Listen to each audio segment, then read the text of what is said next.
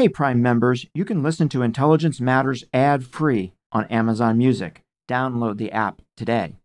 This spring, if you'd rather spend time enjoying your lawn instead of trying to keep it alive, there's good news. TruGreen is the easiest and most affordable way to get a beautiful lawn. All you have to do is water and mow, and they'll do the rest weed control, fertilization, aeration, and even some things you might not even think of. They'll do all of it, while you can do literally anything else. With TruGreen, you can have your lawn looking as good as a putting green. That's not hyperbole. TruGreen is the official lawn care treatment provider of the PGA Tour. TruGreen offers a satisfaction guarantee, and they have a verified best price promise, which guarantees you the lowest price with no compromise on quality. You do you. Let TruGreen do your lawn care. Visit trugreen.com to get the best lawn at the best price with the best people guaranteed. Looking to instantly upgrade your Mother's Day gift from typical to meaningful? Shop Etsy. Get up to 30% off well crafted and personalized gifts from participating shops until May 12th. This year, embrace your creative side. You know, the side your mom gave you, and shop Etsy for custom jewelry, style pieces, home decor, and extra special items she'll adore.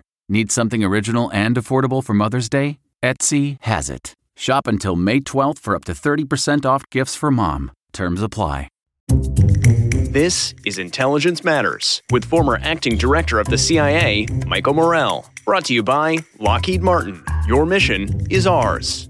The government has been tolerated by Iranians, but has never been really popular. But what's different now, I think, is a lot of people have given up hope, uh, partly because of the U.S. sanctions, which have been so crippling, and partly because of the repressive forces in their own government, which they see as being strengthened by U.S. sanctions. I think the Iranians showed uh, what they called strategic patience for a year after the U.S. withdrew. And it was only when uh, Mike Pompeo, the Secretary of State, said that Iran could not export one drop of its oil that we saw them shift from patience to resistance, they would call it. They say that if they can't export oil, then others should not be able to as well. I think what they're trying to show uh, is uh, we can't have our baklava and eat it too. If the U.S. is going to declare economic war on Iran, then U.S. allies in the region will bear the brunt. If President Trump wins re election, do you think they'll be forced to come to the negotiating table given how damaging the economic sanctions have been? I think there's some in Iran who would like to do a deal now because they sense that Trump is weak and that he's looking for some sort of uh, big win in terms of foreign policy. So, you know, if the sanctions continue, of course, the issue with sanctions is that the longer you to try to maintain Yeah. maximum pressure, the more they start to fall apart. It was always so controversial, the idea of dealing with the United States, with the great Satan, as the hardliners call the U.S. And then they finally did it, and they got this agreement, and now it's being destroyed. So those who said, don't trust the West, you can never trust the West, particularly the United States, they're being vindicated. So this is a big setback, and it's going to take us a long time to recover. Barbara Slavin is the director of the Future of Iran Initiative and a senior fellow at the Atlantic Council. She is a lecturer in international affairs at George Washington University and a columnist for almonitor.com, a website devoted to news about the Middle East. Barbara is a career journalist, previously serving as assistant managing editor for national security at the Washington Times, senior diplomatic reporter for USA Today, Cairo correspondent for The Economist, and an editor at the New York Times Week in Review. I just had an opportunity to sit down with Barbara to get caught up on all things Iran. We'll be right back with that discussion after a word from our exclusive sponsor, Lockheed Martin. I'm Michael Morell, and this is Intelligence Matters.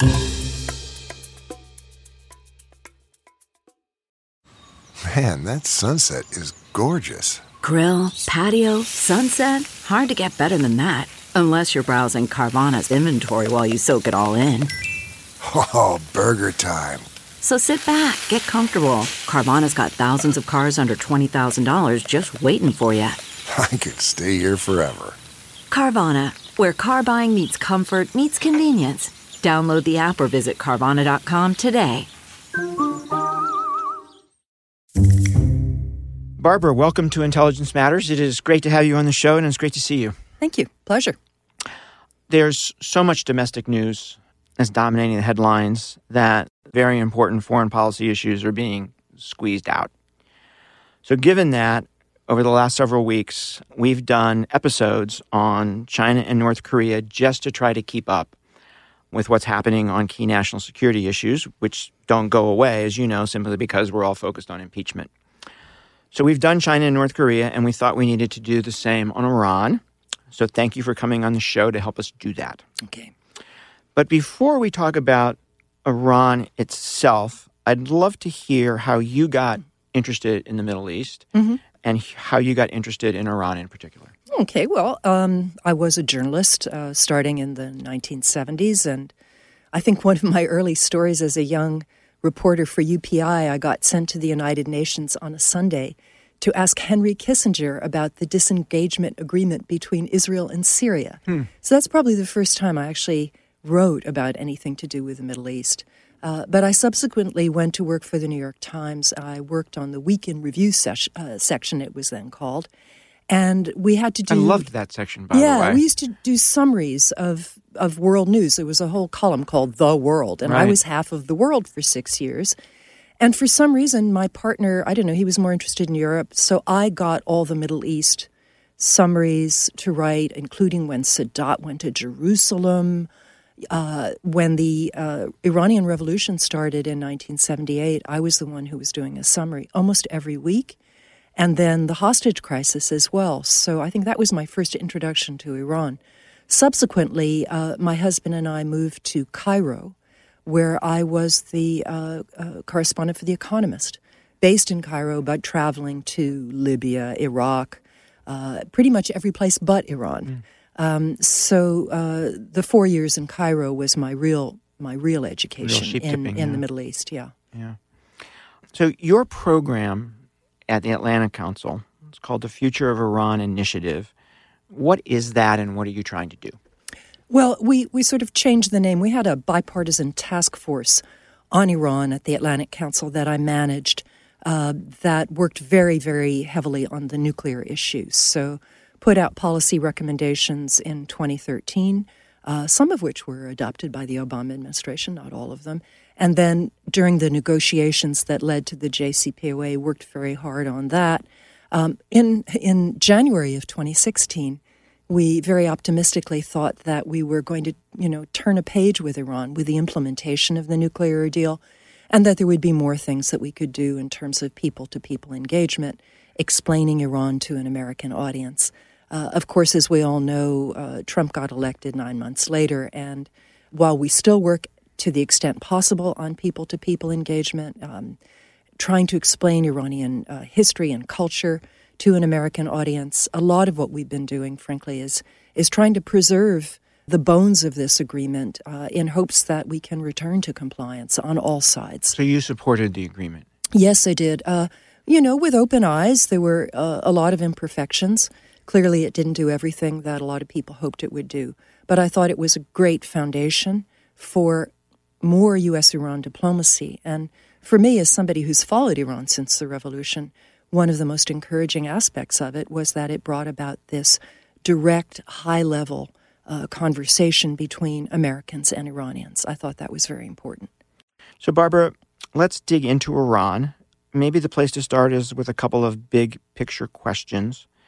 The first one is your views on the overall dynamic in the relationship between Iran and the United States. And I should say that you wrote a book in 2007, it was 2007, I believe, mm-hmm. called Bitter Friends, Bosom Enemies Iran, the U.S., and the Twisted Path to Confrontation.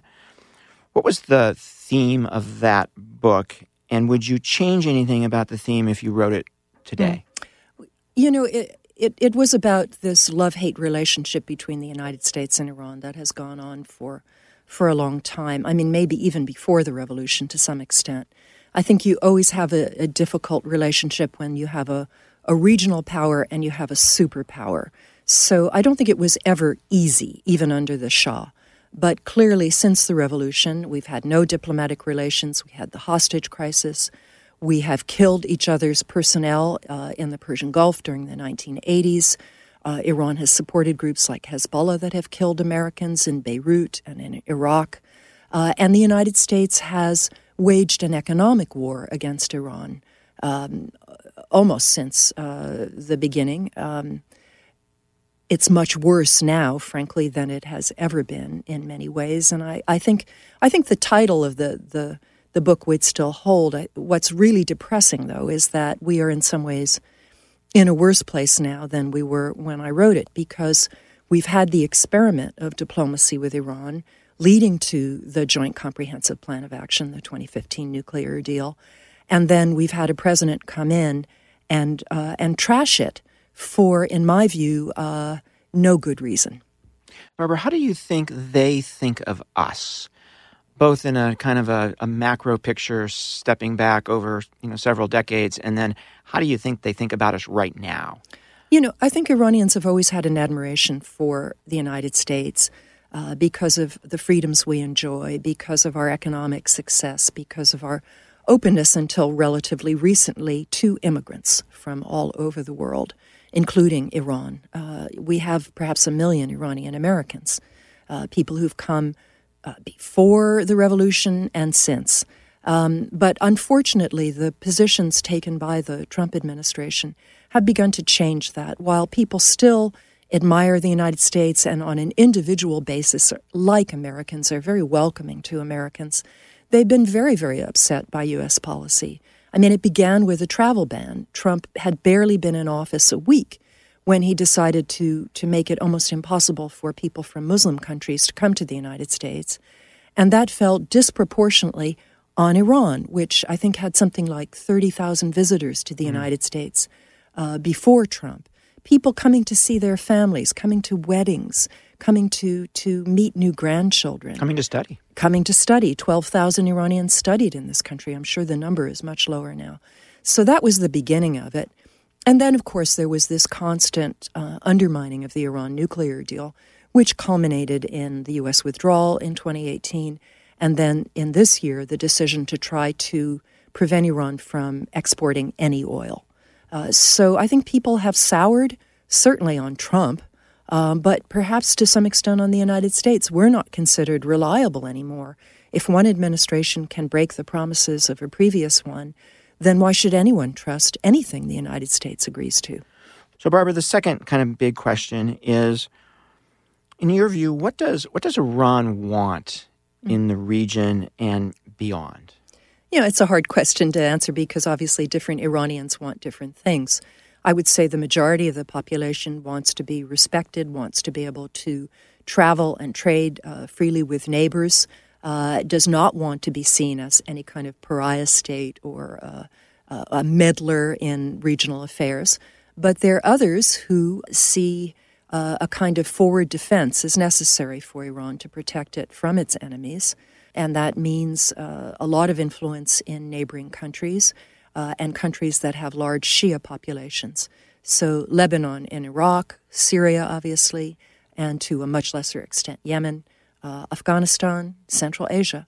Now, we should remember that this hegemonic impulse predates the Islamic Revolution. Uh, Iran was Persia, it was an empire for centuries. And so you can see. Um, the Shah wanted to do this. Well, uh, he, the Shah, of course, did. I mean, actually, the support for downtrodden Shia Muslims in Lebanon began very heavily under the Shah. But uh, if you look at the languages that are spoken and the religions, in places like Tajikistan, Afghanistan, um, and so on. Uh, the the influence of the old Persian Empire is still there. So those, uh, for example, the Saudis and others who say that Iran should, you know, stay out of Arab affairs. Well, Iran was an empire. Uh, Iran has never been divorced from uh, its neighbors. And of course, the Arabs invaded Iran and brought it Islam in the seventh century. So these are countries that have been interconnected by religion, by trade, uh, by personal relationships uh, going back centuries. And you mentioned some of the things that they do in pursuit of this objective, right? Support to terrorism, support to insurgents. Well, again, we call them terrorists. They don't call them terrorists. Right, right, exactly. You know, th- this is our definition we're putting on it, just like, you know, we call it malign behavior and they call it their foreign policy. Right. right. So, I mean, you know, as a former CIA person that the essential thing is to be able to see the world through the eyes of your adversaries right, exactly. if you're going to be able to influence them. So, how do you think Tehran looks at the protest movements in Iraq and Lebanon? I think they're looking at it with great trepidation, and of course, they have their own protest movement as well.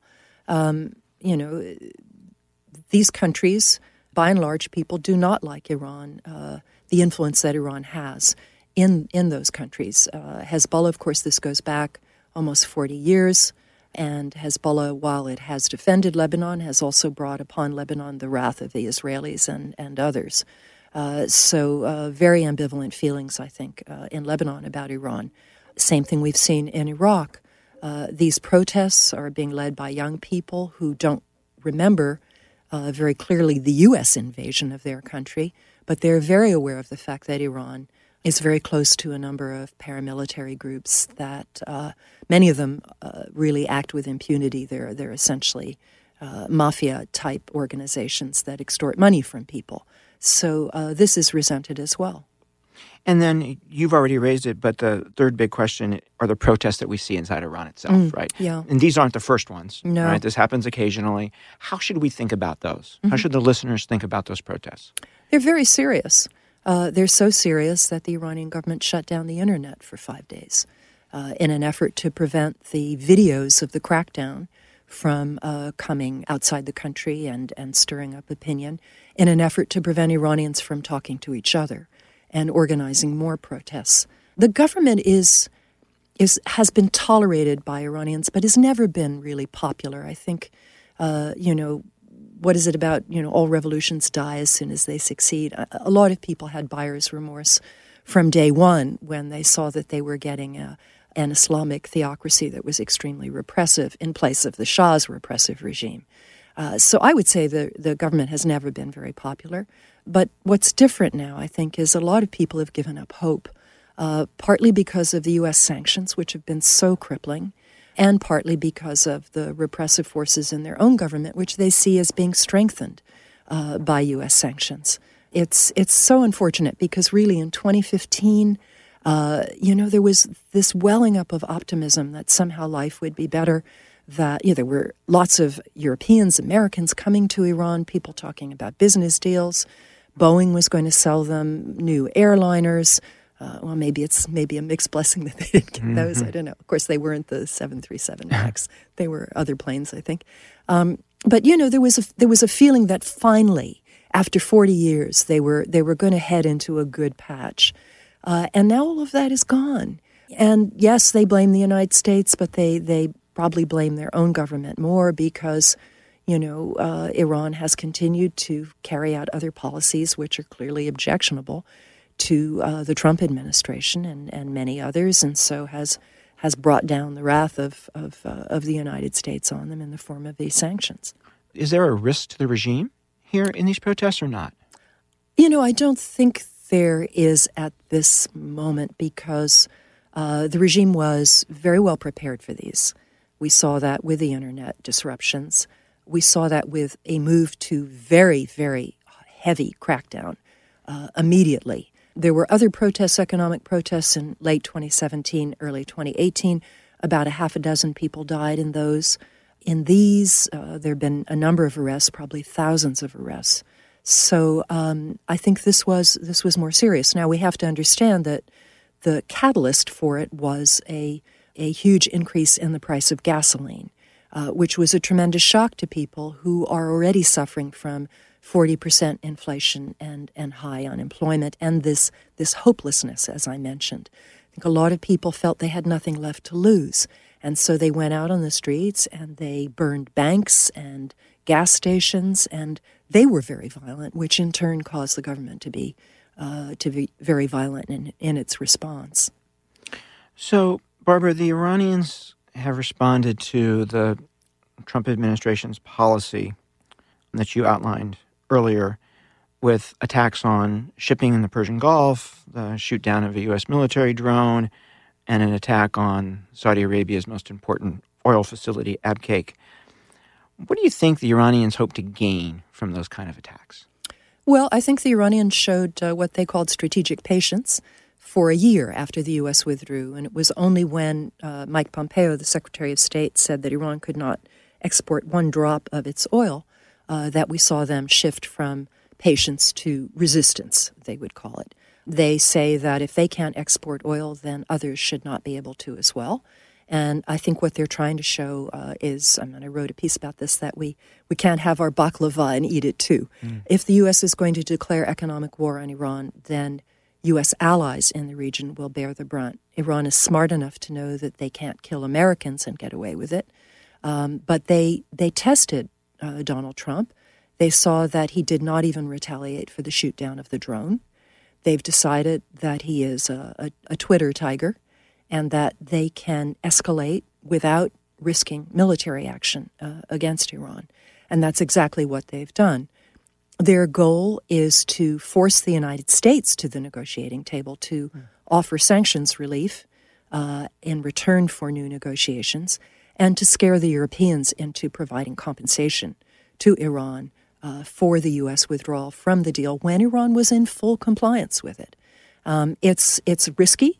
But uh, Iran, you know, has uh, has iron nerves when it comes to this sort of thing, and the fact that the U.S. withdrew from the JCPOA has strengthened uh, the more hardline elements in the country, the uh, Islamic Revolutionary Guard Corps, entities that are prepared to take these kinds of calculated risks. And we've also seen them escalate on the nuclear front. There has been a right. gradual a gradual uh, breach of limits set in the nuclear deal uh, in response to the U.S. withdrawal. We're going to take a quick break to hear from our sponsor, then we'll be right back with more of our discussion with Barbara Slavin. Getting the smile and confidence you've been dreaming about, all from the comfort of your home, isn't a total mystery with Byte clear aligners. Just don't be surprised if all your friends start asking, What's your secret? Begin by ordering your at home impression kit today for only $14.95. Byte Clear aligners are doctor directed and delivered to your door. Treatment costs thousands less than braces, plus, they offer flexible financing, accept eligible insurance, and you can pay with your HSA FSA. Get 80% off your impression kit when you use code WONDERY at Byte.com. That's B Y T E.com. Start your confidence journey today with Byte. So, would you expect, Barbara, that they would continue these kind of attacks? I think it's entirely likely. Um, you know, we had a flurry of diplomatic overtures around the time of the UN General Assembly. The French President Emmanuel Macron came up with an idea uh, for a $15 billion credit to Iran, essentially a credit for future oil deliveries after sanctions are lifted, in return for new talks on aspects of the nuclear agreement that, frankly, are lacking. Uh, and President Trump seemed interested in this, but he would not announce any kind of sanctions easing prior to a meeting with Iran. And uh, the Iranian president, uh, Hassan Rouhani, has made it clear that he's not, uh, he's not Kim Jong un. He doesn't give away photo ops for free. Yeah.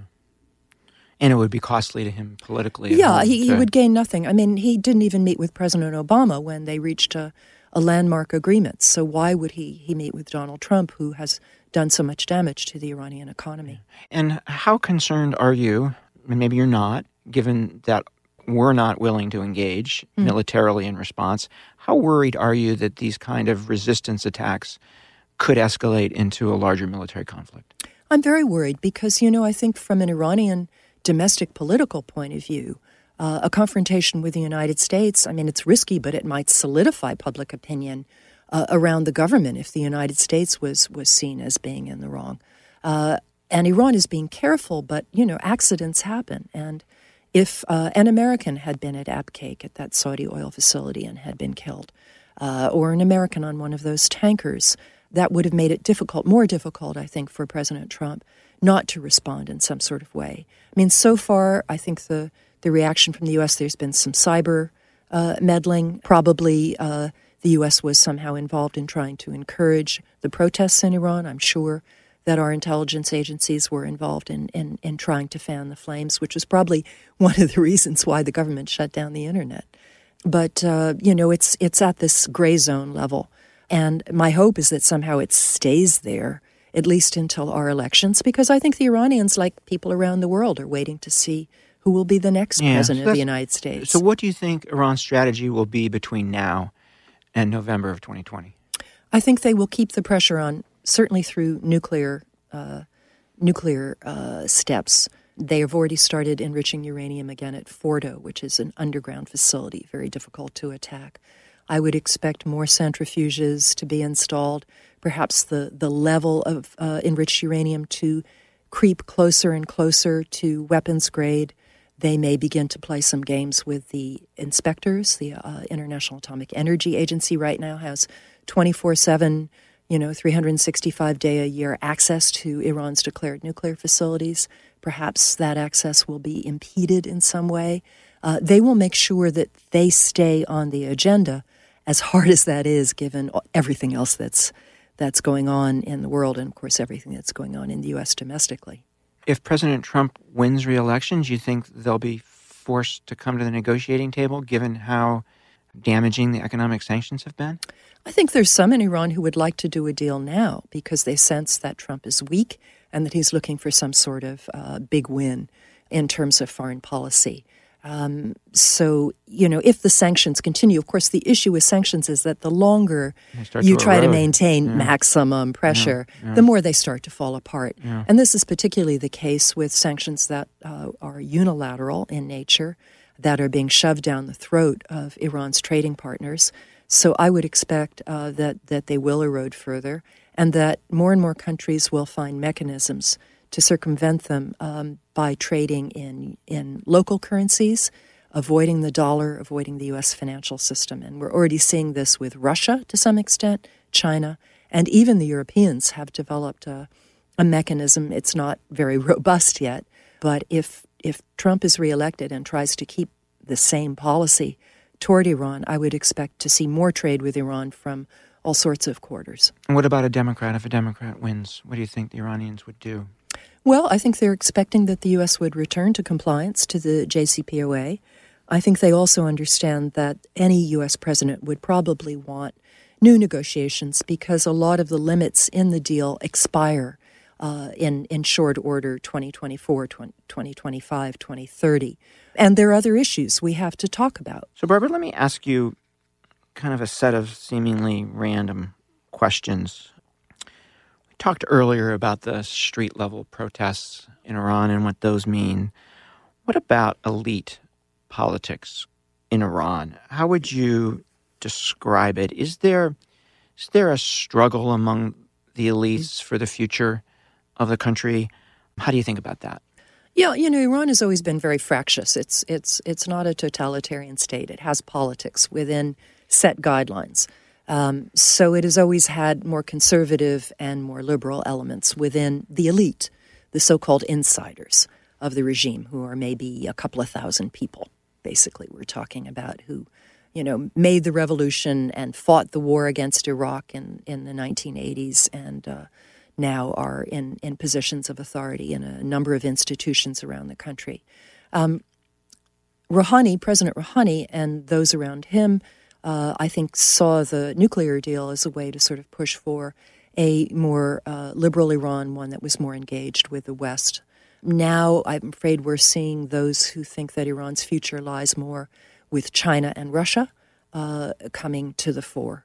And these are people who you know want to keep a very tight ship domestically don't want to see more liberalization although i should say that iranian society has changed beyond all recognition since the revolution and it's one of the more secular places in the middle east if you would believe it but they they want to keep a lid on it if they can and they want to to do their deals with uh, with uh, Russia, China, and and such countries.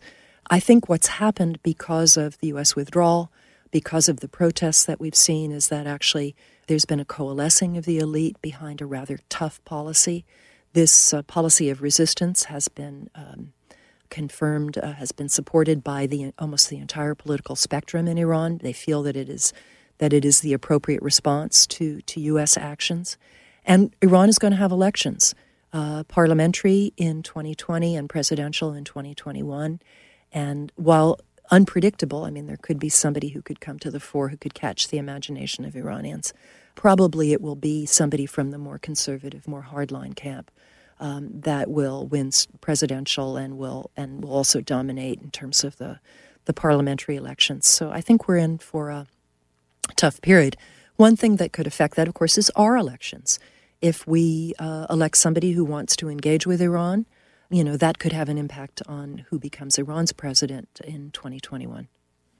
So, Barbara, is it fair to say, from an Iranian domestic political position, I'm kind of putting together here different pieces of what you said. Is it fair to say that the nuclear deal gave some weight to the moderates? I don't know what you want to call them, Mhm. moderates, Pragmatists. the I call them pragmatists. pragmatists Mhm. who wanted a more liberal Iran, who wanted an Iran that had better relations with its neighbors, and that the withdrawal from the nuclear agreement snapped that back, and even in a more hard way, back to the hardliners. Is that fair? Um, partly, I, I would say that that uh, the people who've been set back are people who wanted to put their faith in the West. Um, actually, one one function of the U.S. withdrawal is that Iran has been forced to rely on its immediate neighbors to survive. So, Iraq, Afghanistan, Central Asia. Uh, it you know Iranians would prefer to trade with Europe. They prefer to trade with the United States. So you know these are these are fallback positions. This is plan plan B. But yeah, no, definitely. Um, it's as I say. I mean, there's nothing worse than dashed expectations. And during all the time I've been writing about Iran, covering Iran, it was always so controversial. The idea of dealing with the United States, with the great Satan, as as the hardliners call the U.S. And then they finally did it, and they got this agreement, and now it's it's it's being destroyed. So those who said don't trust the West, you can never trust the West, particularly the United States, you know, they're they're being vindicated. And and that's a terrible message, I think, to give a country like this. Remember, 80 million people in in the center of Southwest Asia, Middle East, with oil, uh, with natural gas, and even more importantly, with a very well educated population that was predisposed to like the West. That's, after all, where most of the Iranian diaspora is. So this is a big setback, and it's going to take us a long time to recover. So let me say something and get your reaction to it. So I'm struck, at least it seems to me, that the hardliners are generationally challenged. That you have the original Iranian Revolution generation of hardliners, you have the Iran Iraq War generation of hardliners, and there's not much after that. So, first question is that your sense, number one? And then, number two, to what extent are we risking creating another generation of hardliners? Yeah, I think that's an excellent question. Uh, uh, young people, you know, do still look to the West. I mean, this is a society that has something like 85% internet penetration, almost 70% on social media, particularly Instagram, which is hugely popular. Um, you know, very focused on on Western fashion, Western ideas. So, I think there is still hope with this with this generation. Um, but if the United States and Iran were to go to war, if if this economic siege were to continue, you know that could have an effect. And and there are young hardliners too, you know, who uh, use very savvy techniques. They have their own movies. Uh, there's a woman named Narges Bajoghli at Johns Hopkins SAIS who's written an excellent book about about this young generation and their media products. So I mean, the state supports uh, 10 million people. Basiji, these are these are young activists on college campuses everywhere you look. The Revolutionary Guards, all the institutions associated with the supreme leader of the country, uh, and religious institutions. And no, they're not a majority, but they're they're not insignificant. So yeah, I think there is a danger, and that's why we need the next president has to end the travel ban first and foremost, get back into the deal, the nuclear deal, resume negotiations with Iran, uh, expand our contacts, not not constrict them, because otherwise, I mean, we'll have a Cuba or a North Korea situation, which won't be in our interest. What would you advise? Let's assume a Democrat wins and the president asked to sit down with you and you gave him those mm-hmm. points. Mm-hmm. And what if the president asked you, how should we handle their activities in the region? Mm-hmm. What should our policy be towards theirs, those activities? Yeah, I, you know, we sanction everything now. That's that's the the all-purpose answer. No, I think the United States has to engage with other countries in the region. These are Arab states, and you know, particularly Iraq. Uh, Iraqis would rather have better relations with Saudi Arabia, United Arab Emirates, Kuwait, other countries where people speak Arabic, uh, even if many many are are Shia Muslim. We should encourage the uh, Arab countries to get more involved and more be more supportive of of these countries and uh, compete with Iran to the extent we can. You know, invest to the extent we can, engage to the extent we can. Um, but we're not going to beat them at their own game. They've been doing this for centuries. And, and sanctions alone and propaganda of the ham handed sort that we're seeing come out of the State Department, that's not going to do the trick. So, Barbara, let's finish up by having me ask you about Iran's relationships with three countries. We've mentioned two of them already. So, the first is Russia. How would you describe their relationship with Russia? Well, you know, Russia uh, took away from the Persian Empire large chunks in the uh, 18th, 19th uh, centuries. Actually, invaded Iran in in uh, after World War II and, and took a chunk of Iran. At that time, the United States helped Iran get it back.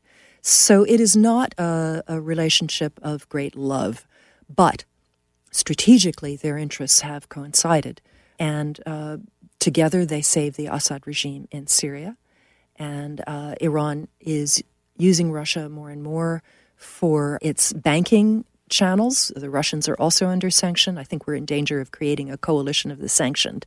Frankly, there are uh, there are dealings that involve repression. Uh, the uh, the old KGB and now the FSB uh, have passed on to uh, Iran uh, a lot of its techniques for repressing dissent very brutally. So they are getting closer at that level. But how do you think Iranians think about growing Russian influence in the region? I think that they're they're okay with it now because it it, it generally supports their goals. Uh, I mean, the Iranians don't really care about Libya, for example, where the Russians apparently are involved now as well. Um, but in Syria, certainly they've worked together. The only caveat would be that, of course, the Israelis deal with uh, Russia in Syria mm-hmm. and get uh, Russia's approval uh, for many of the airstrikes that they've carried out, which have killed a lot of Iranians and destroyed a lot of Iranian routine. These airstrikes are infrastructure. routine, yeah. So that you know, it's it's it's it's their interests are not identical, um, but they have coincided. And because Iran is in the position it's in because of U.S. sanctions, I mean, there are not very many big powers it can turn to. Uh, if it wants to buy weapons, not many other places it can go. And of course, uh, Russia has invested heavily in Iran's nuclear infrastructure. How about China? China has become, or had become, Iran's largest trading partner during the last bout of sanctions, which occurred under the Obama administration. It replaced the European Union. Um, there are still very strong economic ties. Again, this is not because Iran loves Chinese products and services, it's because it can't get the European products and services that it would rather have. So, you know, the Chinese have cut back a fair amount uh, on trade with Iran because of sanctions, but they have continued to buy oil to some extent. They're continuing some of their investments in Iran. So I think this is an important relationship, and this is one that will continue and probably grow. How about Turkey? Turkey uh, is also interesting. Uh, again, there are disagreements, you know, over Syria, for example. But Turkey has been a lifeline for Iran. Uh, a lot of financial transactions go through Turkey. Turkey still buys Iranian natural gas and has a waiver, I believe, to do so because they need it for electricity. Um, and, you know, these are the two great old empires the Ottoman Empire, the Persian Empire. They've been rivals, but um, there's a, a, a stronger and warmer relationship between uh, Persians and Turks than there is between Persians and Arabs, interestingly enough. Uh, Iranians go to Istanbul for vacation, or at least they used to when they could afford it. So I think that relationship will remain important. And we've seen that Erdogan thumbs his nose at the United States, frankly, and uh, does what he pleases. So I'm sure he's going to maintain a strong relationship with Iran. Barbara, thank you so much for taking the time to join us today. My pleasure. Thanks for asking. That was Barbara Slavin. I'm Michael Morell. Please join us next week for another episode of Intelligence Matters. This has been the Intelligence Matters Podcast with former acting director of the CIA, Michael Morell. Brought to you by Lockheed Martin. Your mission is ours. The podcast is produced by Olivia Gazis, Jamie Benson, and Jake Rosen. If you haven't already, subscribe, rate, and review wherever you download podcasts. You can follow the show on Twitter at Intel Matters Pod and follow Michael at Michael J. Morell. Intelligence Matters is a production of CBS News Radio. I'm CBS News correspondent Major Garrett, host of the podcast Agent of Betrayal, the double life of Robert Hanssen. During the Cold War, FBI agent Robert Hanssen traded classified secrets to the Kremlin in exchange for cash and jewels. In the podcast, you'll hear from Hanssen's closest friends, family members, victims, and colleagues for the most comprehensive telling of who Robert Hanssen really was. Binge the entire series now. Agent of Betrayal, the double life of Robert Hanssen is available on the Wondery app, Amazon Music, or wherever you get your podcasts.